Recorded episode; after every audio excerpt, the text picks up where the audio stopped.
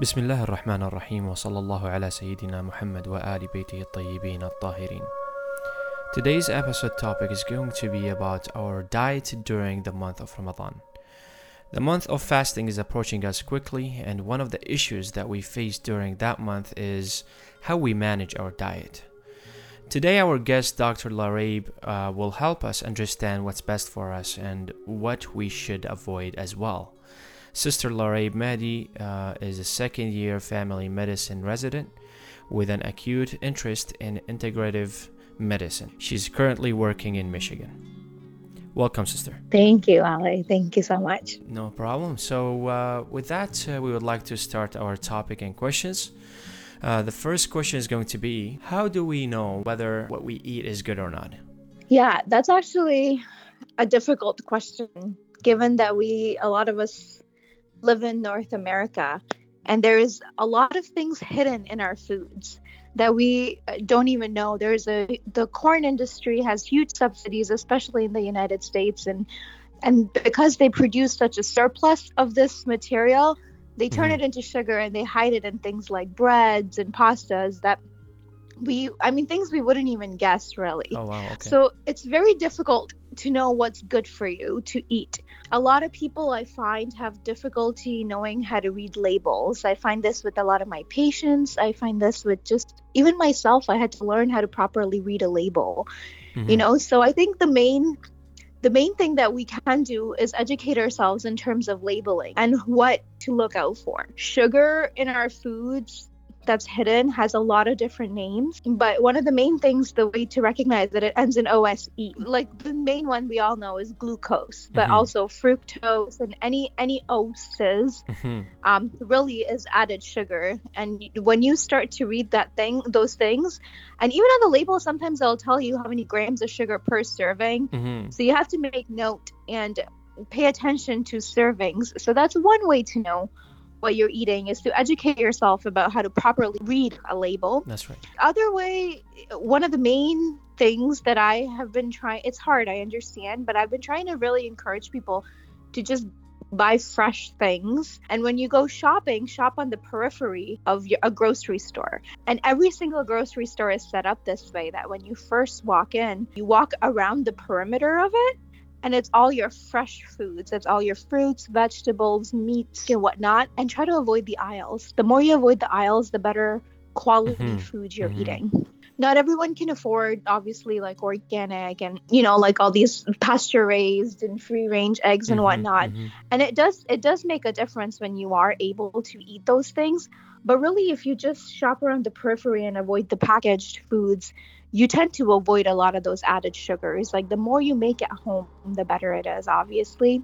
So that's one way that are those are two ways to know what you're eating is correct.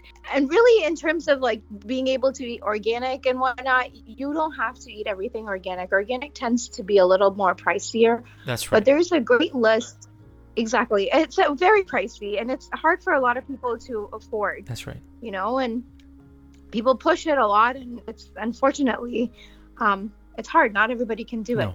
But according to even like the government organizations um ewg which is in oh gosh what does that stand for? I can't quite remember. Mhm. um, but they EWG is a, an organization that looks at your foods and what is good in terms of what what foods are grown with pesticides and whatnot. And they have a great list. They have two great lists. One is called the Dirty Dozen, and one is the Clean 15.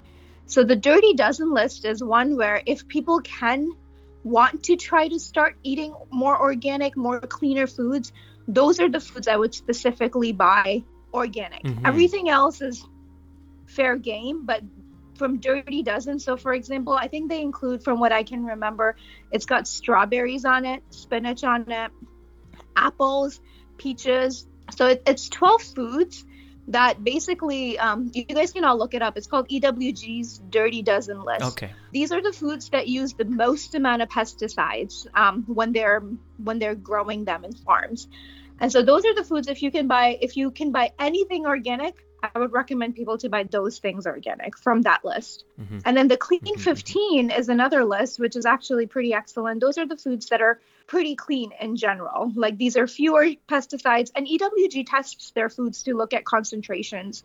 So these foods have like good good amount of concentrations. Avocados is on them, corn, pineapple, onions are okay to buy that are not organic. Mhm, So mhm. those are two lists I would encourage people to look at: the Dirty Dozen and the Clean 15. Uh, so what kind of food should we focus on, and what kind of food should we avoid during the fasting?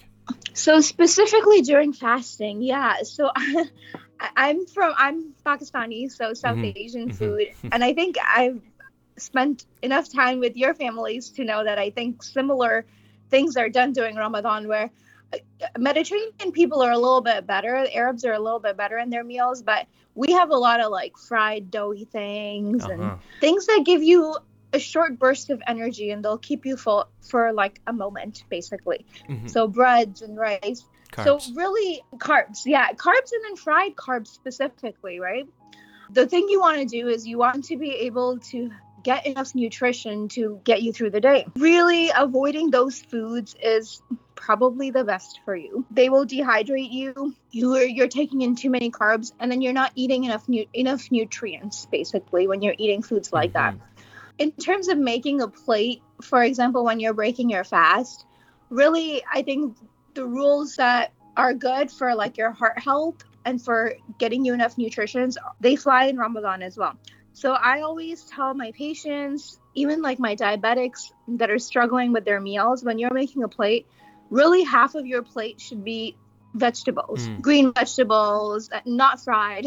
Mhm, you know half of your plate should be vegetables. A quarter of it should be protein and a quarter of it should be carb source. So you do get that burst of energy. Carbs give you energy in the moment. This energy doesn't last very long. It's a spike. And i do have to say i'm not a i'm not a specialist in nutrition. I just know what i know from what i've learned in my in my residency and like spending time with the dietitians and whatnot. Mhm. so carbs give you a burst of energy in the moment, and this energy helps keep you going, which is why it's encouraged for us to break our fast with dates Mhm, mhm. because they're a huge source of carb and it gives you bursts of energy, but it doesn't keep you full for long. No. To be able to stay full for long, you need to incorporate some kind of a healthy fat into you. And additionally, you need, you know, vitamins and minerals to make sure your body is getting what it needs to thrive, not just survive, to thrive Mm-hmm, mm-hmm. sugary drinks really avoid those. Again there's the quick burst of energy doesn't do anything for you. It's not nutritious. It just fills your stomach and you can't eat.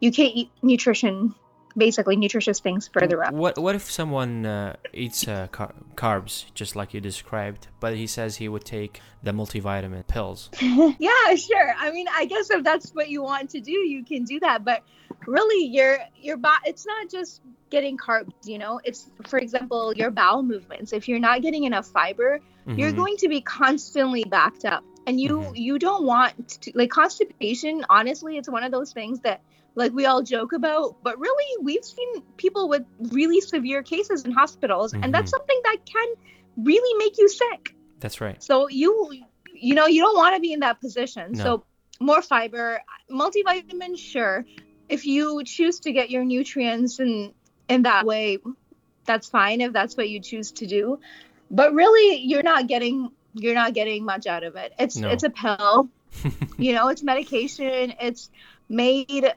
artificially food is medicine food Mhm. food has everything available that you need Mhm. so what i don't you know that just doesn't make sense to me when people would choose to do that Mhm. i hope you, i haven't heard anybody say that before i Hopefully- that's Just a in very case. strange Had to ask the question. question. yeah no for sure i mean i would tell them that really food I, you need food to live Of you course, can't live yeah. off of pills No. you know Now, what about coffee, tea, uh, juice, other drinks?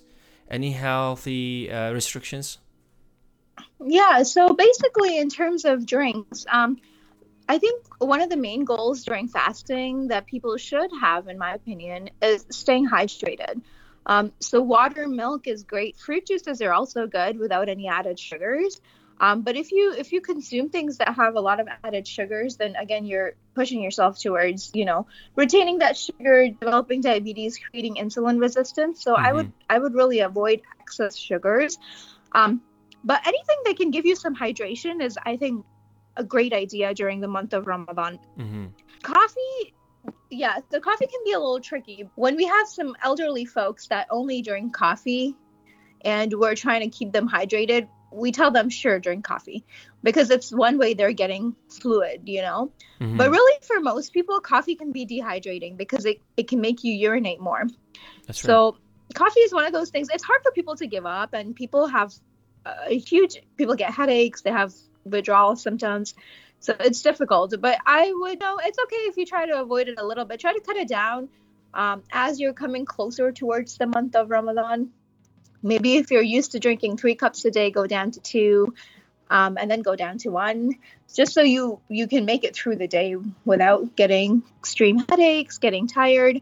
Um, and then tea tea is usually good.